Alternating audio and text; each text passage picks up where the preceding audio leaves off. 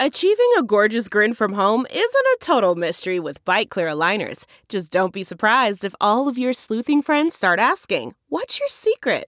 Begin by ordering your at home impression kit today for only $14.95. Byte clear aligners are doctor directed and delivered to your door. Treatment costs thousands less than braces. Plus, they offer flexible financing, accept eligible insurance, and you can pay with your HSA FSA.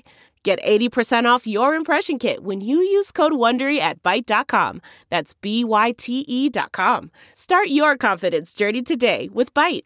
Ladies and gentlemen, please welcome to the stage Executive Chairman of GameSquare, founder of CNBC and MSNBC, National Association for Urban Debate League's board member, CNBC contributor, and editor at large for Newsweek, Mr. Tom Rogers.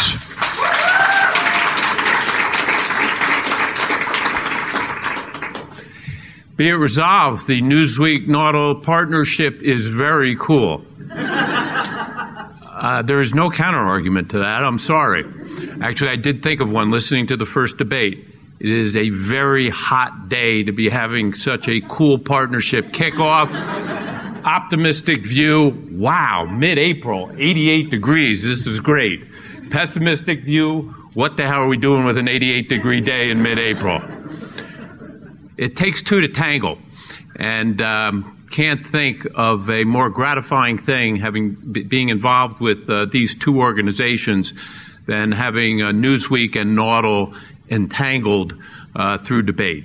It's uh, really a terrific uh, uh, opportunity for both organizations. And um, just let me mention a minute the people who I think really deserve credit for, for bringing this to life. First, uh, Nancy Cooper, um, the editor in chief here, who guides Newsweek, um, and both from my involvement in it and as a reader of it, guides Newsweek by the by the guiding principles of debate that you always bring to light both sides of controversial issues of public importance. And that is a key guiding principle for this entire media franchise, which I think helps really distinguish Newsweek from a sea of uh, media properties out there. Um, Dan, who uh, brought this idea, which I kind of whispered to him, and took it and made it happen. Uh, I whisper a lot of ideas to a lot of people, but Dan really uh, took this one and uh, understood how you could combine both the editorial uh, concept of Newsweek with a public interest opportunity to make a real difference in people's lives by implementing a partnership here between NAUDL and Newsweek and deserves all the credit in the world for bringing this to life.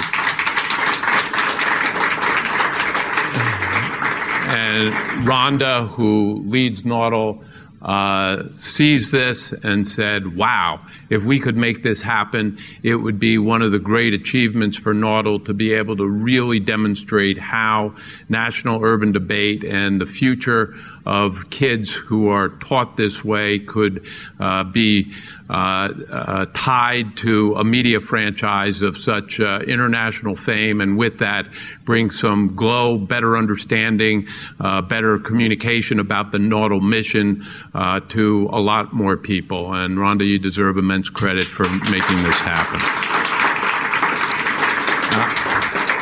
I, I, was not a debater in high school. I was not a debater in college, but it has struck me throughout my life how much time in school is spent trying to teach kids how to write, but very, very, very little attention on verbal skills, on oratory, on argument, on persuasion, on presentation. These are the skills that most matter in life. These are the things that really transform people's careers. And the fact that our educational system does not focus on them, NAUDL focusing on them, is a huge, huge opportunity, I think, to figure out how the rest of the uh, country, beyond those who have exposure to these debate leagues, can uh, be much more focused on how we teach uh, verbal skills.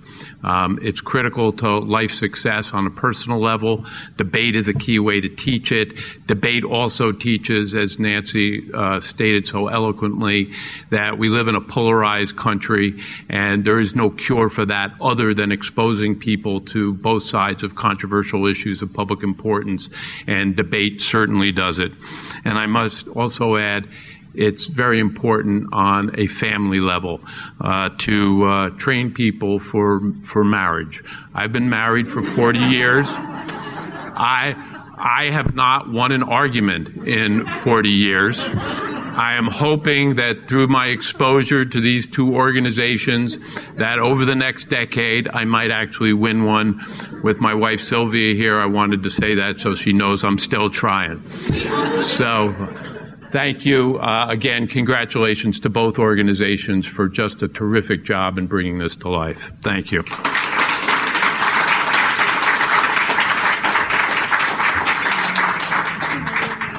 I'd like to welcome up our third debate team. They're also from Denver, Ruby and Allison.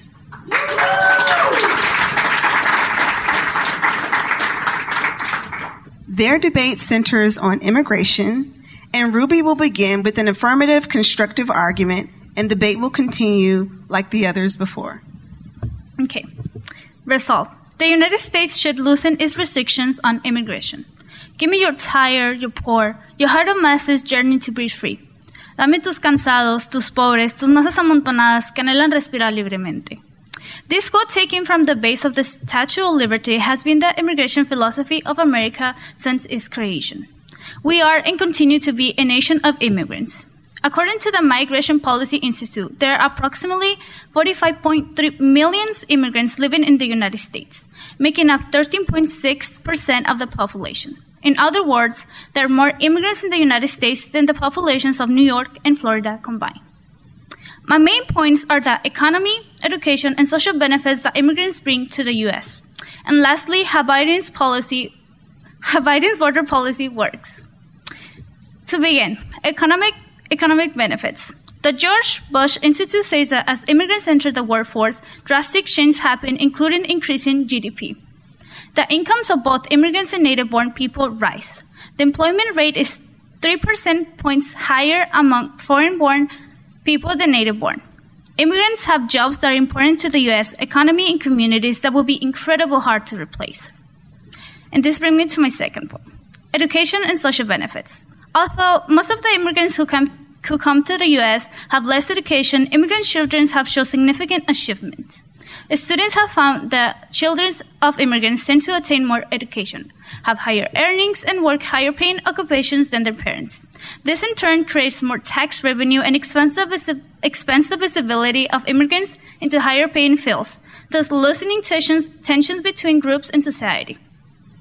And this brings me to my last point. Biden's plans work. The Biden administration began to make progress in reducing the flow of immigration at the border. President Biden's immigration and border plan ex- expanded legal migration into the United States through humanitarian parole. Under Biden's plan, up to 30,000 migrants from Venezuela, Cuba, Nicaragua, and Haiti, BCNH migrants, can legally enter the United States each month. This means this means that our immigration system is working, and we're doing it for the right reasons, but we need to keep loosening restrictions. Also, many migrant children are, cross, are crossing the border on their own without their parents. This makes the U.S. Ha- have to become parents of thousands of undocumented children. Humanitarian parole is a policy we must continue and expand so that we can best care for these kids. Thank you. And I'm and open for cross-ex.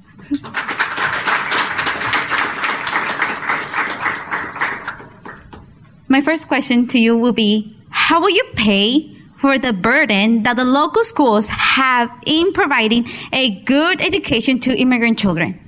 Um, there are many ways to pay the burden that loc- local schools could have in pro- providing a good education to immigrant children. Education funds come from a portion of taxes that we all, that we all pay, even immigrants. We can charge taxes for things that people are already doing.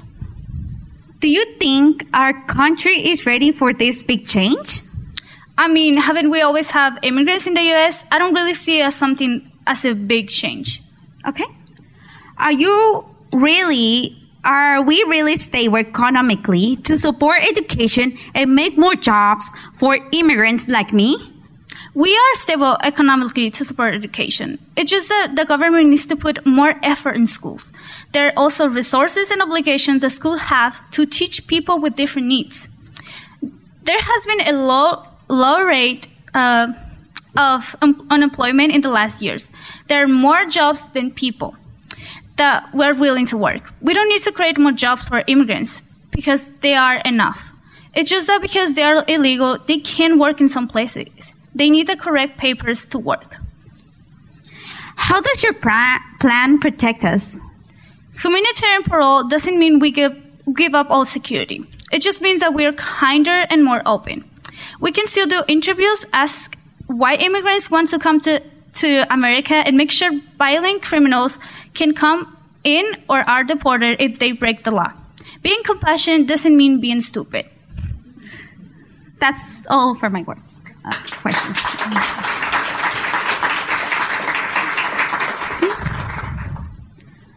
Resolved. The United States should not lose its restrictions on immigration. Being an immigrant is a privilege and a responsibility. Ser un inmigrante es un privilegio y una responsabilidad.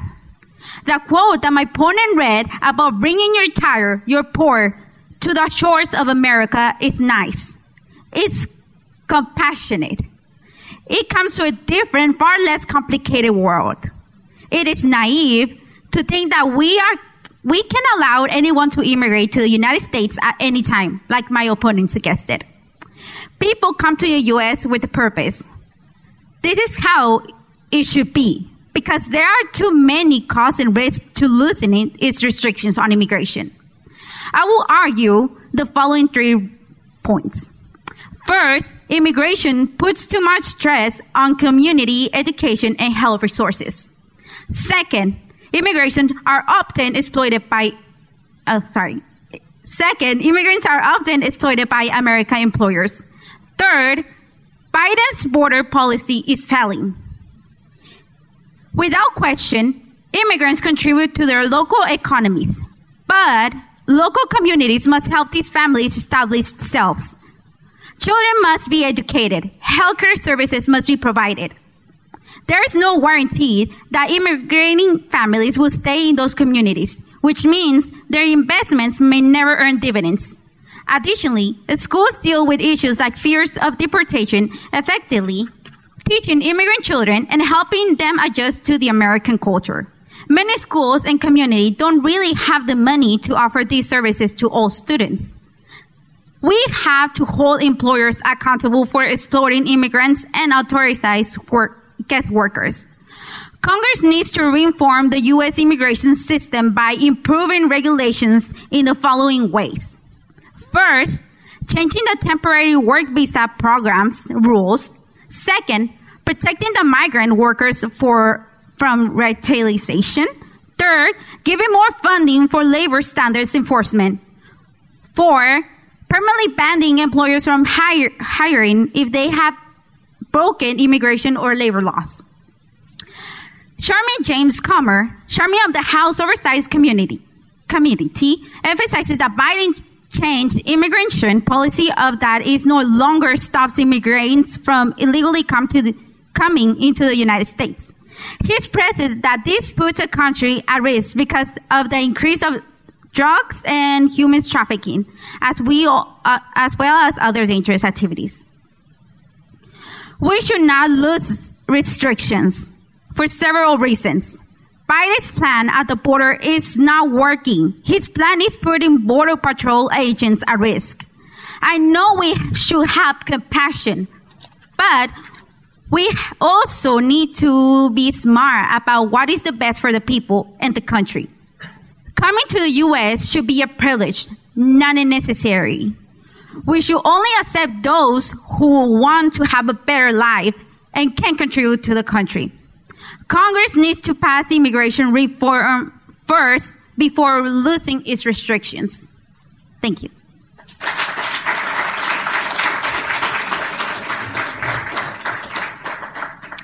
Uh, my first question for you is How are you going to bring the right people into the US?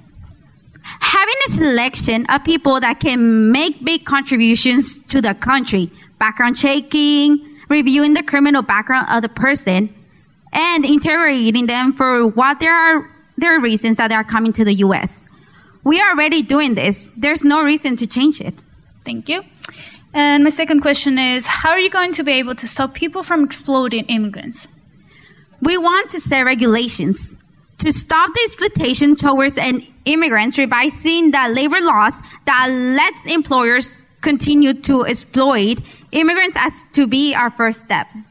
Thank you. My last question is How are you going to be able to uh, how are you going to help the thousands of children coming to our country on their on their own each year? We want to help these kids. It is our primary goal. We want to reunite them with their families as quickly as possible. Not writing policy that keeps them separate. Okay, thank you.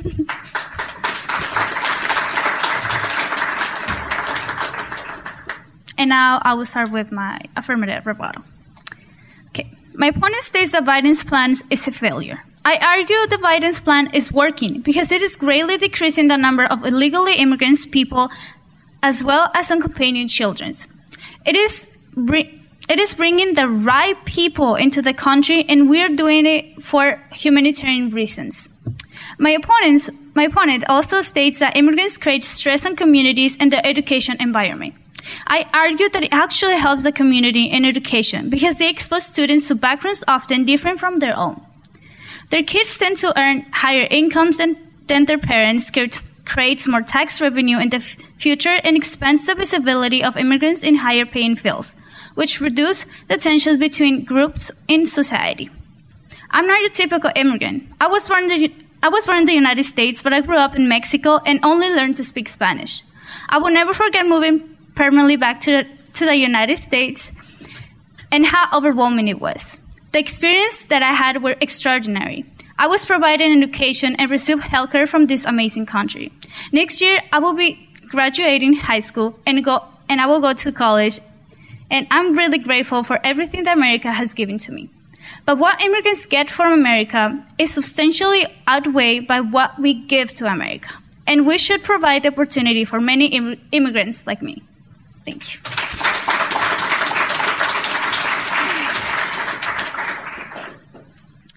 My opponent argues that we should lose the restrictions to let immigrants into the U.S. I say we should not lose the restrictions because it will not work and it's putting our country and economy at risk. Not only it puts pressure on people who provide resources to them, it continues to encourage illegal and dangerous activities at the border. My opponent argues that immigrants are a big contribution to our economy. I say immigrants put substantial burden on local communities, often forcing them to invest money they don't have. I immigrated to the United States when I was a third year, three year old. My family had, a, had many difficulties when we came here. We worked hard to get where we are today. It wasn't easy. Many people think that coming here immediately means that they will live a life of luxury and that simply isn't true. We had to face the reality that some immigrants won't fight for the opportunity for a better life, that being in, being in America is a privilege, not a right. I work with my uncle who owns a restaurant. He struggled for many years before becoming successful. He went through so much to get where he is now. I have spoken to many immigrants who are looking for a job. What is upsetting is when these job seekers call to the restaurant aggressively asking why we have not called them back or hired them. Additionally, people who we hire don't give their best effort. We need the right people, not all people. And this is why we must keep the tight restrictions on immigration. Please give one more round of applause to Ruby and Allison from Denver. Thank you, ladies. Ladies and gentlemen, please welcome to the stage Kevin Gentzel, Global Chief Commercial and Growth Officer at Newsweek. Good evening, everyone. We are so glad you're here, and I am honored to stand on this stage to share a few words with these student debaters. Also, the future executive team of Newsweek, as we learned today at lunch. Nancy, Diane, I think we're in, uh, we're in good stead here, yes. So I joined Newsweek six months ago, and I have been evangelizing this partnership with NAUDL ever since. And I'm here to share with you that the reception I get to every single conversation I have about this relationship is universally applauded. These are conversations I'm having with brand marketers and chief marketing officers, with senior executives at advertising agencies, platform partners like Facebook and Google, the press, media, and peers, C level executives at other media companies across New York, Los Angeles, and the world. Every single conversation about this content strategy and partnership is just universally celebrated. And that is because of all of you. Because of your commitment to excel in this critical skill of debate and discourse, you are inspiring countless others, now with Newsweek's reach to 50 million users across the globe. And your journey's just getting started, which is so exciting. We're all aware of the data that demonstrates that students who have had access to the skill of debate, your propensity to enter college, to graduate from college, and to go into the workforce skyrockets. But I would argue that the skills you are developing empathy, self confidence, awareness, presence, depth, evangelism, listening, hearing are all fundamental difference makers for your career development and growth. No matter what profession you choose to pursue, debate provides you with all of this. One of the most important aspects of the skill is the ability to articulate and share complex ideas with other key stakeholders in your life. Persuasion, I think Tom said. This ability to share with others in a way that they will not only understand, but perhaps then implement is a gift. And it's a gift that will serve you well, I promise you. Listening is also an art that rides alongside speaking. it's definitely a skill that for some is a lifelong journey of learning and development, but is perhaps the single most important in our collective tool set. One word of advice on your journey build a personal board of directors. Be intentional on who you choose in that board. Use your board to practice your skills to hone your craft, to make mistakes, to learn and to grow. Solicit that feedback. And in conclusion, I would like to quote the English author Artificial Intelligence. I'm just kidding. but that's the next debate topic, isn't it? Uh, this is a quote from the English playwright Edward Bulwer Lytton. Okay, you've not heard of him, neither had I, but you will know a quote in this stanza, I hope. Beneath the rule of men entirely great, the pen is mightier than the sword. Behold the arch enchanter's wand, itself a nothing, but taking sorcery from the master hand to paralyze the Caesars and to strike the loud earth breathless, take away the sword. States can be saved without it.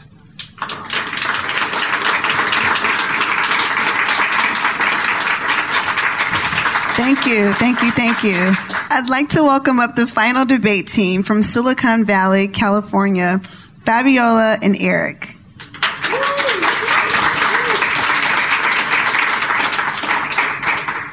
As previously mentioned, their debate topic will be artificial intelligence in the workplace, and Fabiola will begin with an affirmative constructive argument, and the debate will proceed like before.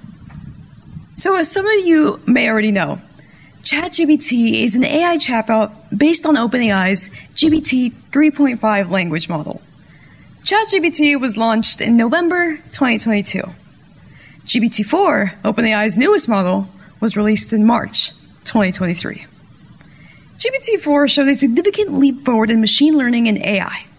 The pace of progress is so steep that drawing a line between the two data points leads to an obvious conclusion. Oh boy. Language models like GPT-4 can already comp- compete with humans at a growing range of tasks and can be used to automate jobs. It is no longer a question of if technology will reach a level where it can perform your job as well as or better than you can, it's a question of when. And with the sheer magnitude of progress we are witnessing in the field of AI, the answer may be sooner than any of us would like. One thing is clear technological advancements pose a serious threat to people's livelihoods as they gradually render human labor redundant. For these reasons, I advocate for universal basic income, or UBI, as a solution. UBI is a simple but powerful concept that aims to provide every adult citizen with a regular cash payment regardless of income level or employment status. This financial cushion would offer displaced workers the security they need to live comfortably while inspiring innovation and entrepreneurship. The Roosevelt Institute suggests that implementing UBI could boost the economy by 12% annually, making it a powerful catalyst for economic progress, job creation, entrepreneurship, and creativity. In addition to financial security, UBI also has several social benefits that can improve the quality of life for individuals and communities. The Southern Ontario Basic Income Experience Study found that UBI recipients experience improved mental and physical health and general well being. Participants report, reported reduced financial stress and increased focus on personal development and overall health. Recipients of UBI also had more stable housing situations and increased access to healthy food options. The program even had some unexpected benefits, with recipients reporting increased community involvement and volunteer work. Now, the trillion dollar question how are we going to pay for this? During his 2020 presidential campaign, Andrew Yang proposed several funding sources. These included a 10% value added tax on goods and services, reduced government spending on social programs, increased economic growth through consumer spending, a carbon fee and dividend, and increased taxes on capital gains and financial transactions. With careful planning and a combination of these funding sources, a UBI program can be funded and provide financial security for all Americans. In, conclu- oh, in conclusion, UBI offers a solution to the challenge of widespread job displacement caused by AI advancements. By ensuring every citizen has access to economic security, UBI enables individuals to pursue their dreams, experiment with new ideas, and contribute to society in meaningful ways. The benefits of UBI are not just economic, but also social, as UBI can improve health outcomes, reduce crime rates, and enhance overall well being. We cannot afford to ignore the potential of UBI in this area of unprecedented technological change. It's time to take action, to start the conversation, and push for policies that put people first. So let's embrace the transformative power of UBI and build a brighter, more equitable future for all. Thank you.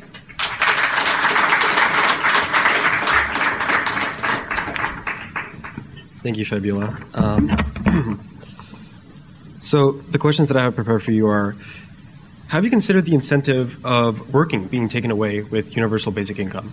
Yeah, thank you for your question.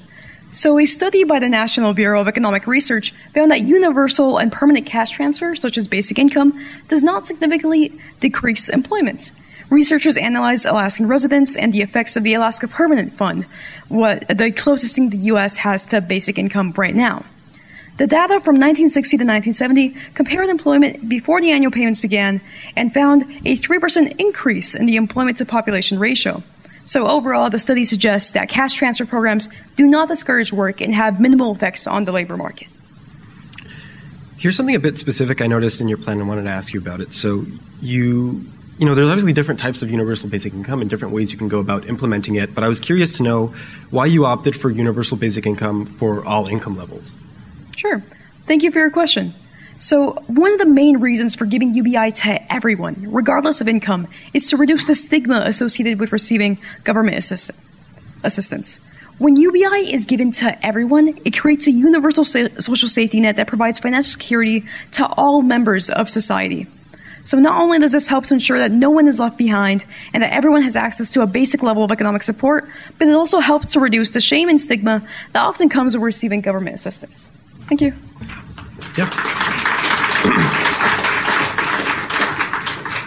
So, both of our arguments center around the idea that job automation fueled by AI is going to disrupt the economy in the same way the Industrial Revolution impacted the jobs of farmers. The problem is that the workers who are being replaced by AI don't have the skill sets that translate to working in AI. Coal miners are being replaced by autonomous trucks and drills, cashiers by self checkout, and any job that relies on a spreadsheet is going to be futile in the near future. I didn't want to see journalists because I was a little scared of the venue. Um, uh, my plan puts forward the idea that reskilling workers is the ideal solution to combat job loss due to automation. In order to compensate for the growing automation of jobs, the federal government should implement a wide scale reskilling effort to train job seekers with the skills needed to, the, to adapt to the ever changing technological world around them. Despite job loss due to automation, the World Economic Forum asserts AI will create 97 million new jobs by 2025. If an entire industry is creating jobs that are inaccessible, it is the role of the federal government to ensure that workers have the means to adapt and take on these jobs. Historically, programs like the New Deal have helped American, take Americans out of the Depression. I call for a program of a similar scale to prevent economic instability. For example, the Works Progress Administration used American labor to build infrastructure that has positively impacted society. Imagine being able to wait in a virtual queue for the DMV rather than killing an entire Saturday. Um, if you looked at any government website ever, it looks like it was built on the first Windows computer. Think about the optimization that can occur um, in government bureaucracies as a result because of these new technologies the general use case for a government backed reskilling program goes beyond AI and automation. Consider the gen- general volatility of the job market. The point I'm trying to drive is that AI cent- an AI centric world is inevitable, right? So teaching workers how to adapt to this new tech landscape is the only logical step forward. Universal basic income changes the entire framework of our economic system. It's not a simple reform. Though one may argue that universal basic income solves more problems than just automation due to AI, uh, the solution invites considerations that extend beyond a simple federal program, which is why it has been a hot button issue in the past several years. We must act now in order to make the most effective change and prevent the most job loss. An example of the government adapting quickly was during the pandemic, when efforts were put forward to ensure equal access to education. Libraries were offering hotspots to students, schools providing Chromebooks, and community centers virtual tutoring. The pandemic was a great example of adapting to technological change, but it opened a Pandora's box which cannot be closed. The days of turning in paper assignments in cursive are over. Many workers specifically had to gain computing skills contingent on being able to complete their jobs successfully online. The reason I call for a program at the scale of the New Deal is that people are going to be forced to adapt to a new system just like they did under COVID, and it wouldn't be under the same time constraints as the pandemic. When we consider automation taking over jobs, it's a gradual development that comes as the result of promise of a better, faster, and cheaper labor as opposed to humans. COVID put pressure on the government to act quickly. This is not the case with AI takeover of jobs. So the worst possible outcome is that the government does not act in time to combat automation, and as a result, there's a gradual decline in our economy that would reach a tipping point. An argument against this approach harkens back to the age old debate about the deficit and whether or not increasing government spending is good or bad. If we do nothing, Americans lose entire job sectors, which is catastrophic for the economy. If we spend government money, we can transfer those jobs while increasing GDP and the strength of our economy overall. It makes sense that we invest resources to adapt to this new technological era and be prepared for the effects it might have on the economy with an overall goal of Americans being able to transition seamlessly into this new era of AI automation.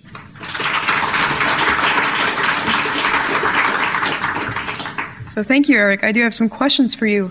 First, do you think working is necessary for survival? Yeah, I think um, idealistically working is necessary for survival, but I think in, in, practicality that's not the case in America. When you consider like our hometown, San Jose, if you walk around downtown, um, you know you'll see empty luxury apartments with people sleeping on that, that same block, literally. Um, so I mean, currently, yeah, it is a necessity, and when you consider the potential upside to AI automation, it's that you're regaining those work hours into your personal life, right, instead of working. So the question then becomes um, striking a balance between survivability and having the same income while at the same time working lower hours. All right. My second question to you is How would you ensure that human workers still have a place in the workforce? Or why would an employer prefer a human to a robot? I don't think an employer would prefer a human over a robot. And I think if I was an employer, I would hire the robot um, from a, from a capitalist perspective, right? And so, like, just based off that simple, like, you know, cost benefit analysis, I'd rather hire one machine than hire ten people. Um, if my goal is only to try to make more money, right? And so that's that's the current issue we're facing now is that everyone wants to make um, money, and so therefore they hire the machine. And so I think it's to remember it's important to remember that the goal isn't to you know, replace these jobs, but to transition them, right, into working in AI. And even in a world where this plan doesn't save all the jobs that um, would be replacing with training people to work in, in you know, uh, AI automation and, and, implementing those systems, like there would still be a, a sense of government um, involvement in either creating a tax for automating your workforce or um, what would be putting a limit on how many uh, workers you can lay off due to AI automation, right? So there, there's still a certain level of government involvement in addressing prospective human workers being employed in the long term. All right. Thank you, Eric. Yeah.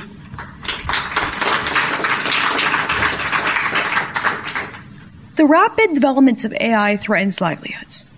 As AI technology continues to advance, it will become capable of performing many jobs currently done by humans, leading to widespread job displacements and rendering human labor redundant. Universal basic income is a simple but powerful solution that will provide a financial cushion to those displaced by automation and improve overall economic and social well being.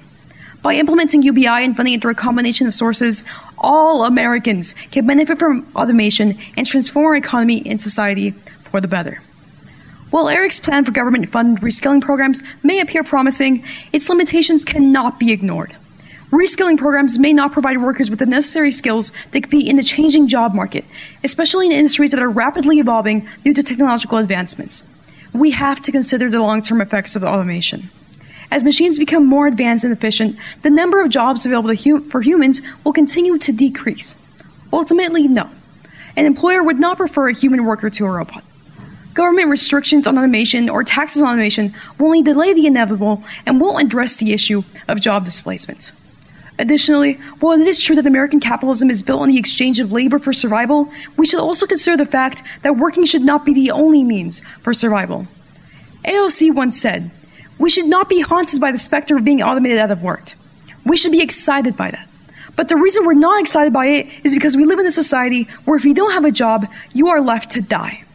A UBI offers a comprehensive and sustainable solution that addresses the economic and social concerns of automation. The end game is clear. While job retraining may appear practical, it is not a viable option for millions of displaced workers. In the long run, UBI is a more sustainable solution that addresses the challenges of job loss due to automation while also addressing other societal issues such as income inequality and poverty. Let's embrace this bold and innovative solution and build a brighter future for all. Thank you.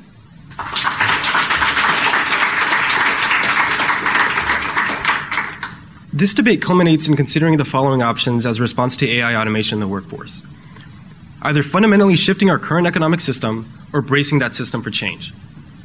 The approach of creating a wide scale reskilling program across the US prepares workers for an inevitable AI takeover of entire sectors of jobs that cannot be automated. To not address this problem now is to let it snowball and roll down the hill, which will be devastating to our economy and much harder to stop in the future. When considering alternatives like universal basic income, there are several considerations that go beyond just AI automation, while a federal government is direct to the point and can be implemented on a large scale. Historically, programs like the New Deal have proven their worth in recovering from economic decline, and the same should be done in this instance to prevent it. Especially after the pandemic, there is still a new emphasis on navigating and understanding new technologies such as AI in all aspects of life. Employers will always choose AI automation over human workers, given increased efficiency at a lower price. Um, this is an issue we know is forthcoming, will take fewer resources to address now than later, and the solution proposed is feasible and direct. While the solution to this problem will likely look like a combination of federal reskilling program in conjunction with government restrictions on layoffs uh, due to AI automation, it's imperative that the federal government address the issue now, given leaps in AI happen in terms of months and not years. Thank you. Let's give one final round of applause to our Silicon Valley team, Fabiola and Eric. Thank you both. Ladies and gentlemen, please welcome back to the stage once again Nancy Cooper, our global editor in chief at Newsweek. Thank you. That was fabulous. That was inspiring. It was amazing. I feel extremely hopeful about the future with, that you will all be creating. So, can we have all the students come up here again and we'll just thank you? And I also want, I also want to thank the mentors and the coaches. I think they need a lot of the credit here too. Please come up. And this concludes season one of A Mightier Tomorrow, a partnership between Newsweek and the National Association for Urban Debate Leagues. To learn more about NAUDL or to donate to this tremendous cause, please visit them online at urbandebate.org. That's urbandebate.org. From all of us here at Newsweek, thank you so much for listening. And be sure to stay tuned for season two of A Mightier Tomorrow.